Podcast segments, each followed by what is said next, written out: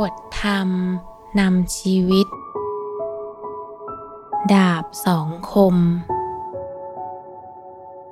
อำนาจ เป็นดาบสองคม ที่ประหัตประหารคนอื่นก็ได้ ประหัตประหารตัวเองก็ได้ ในยะตรงข้าม อำนาจนั้นสามารถให้คุณแก่ผู้อื่น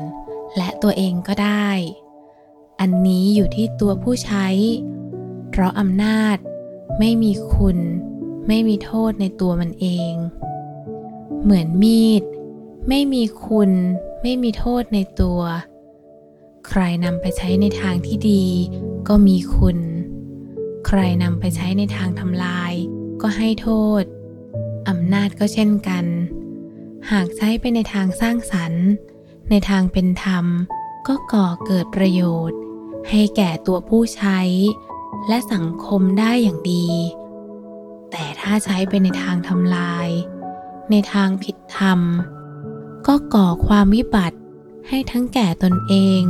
และสังคมส่วนรวมได้อย่างมหันต์จากหนังสือพุทธธรรม 5 นาที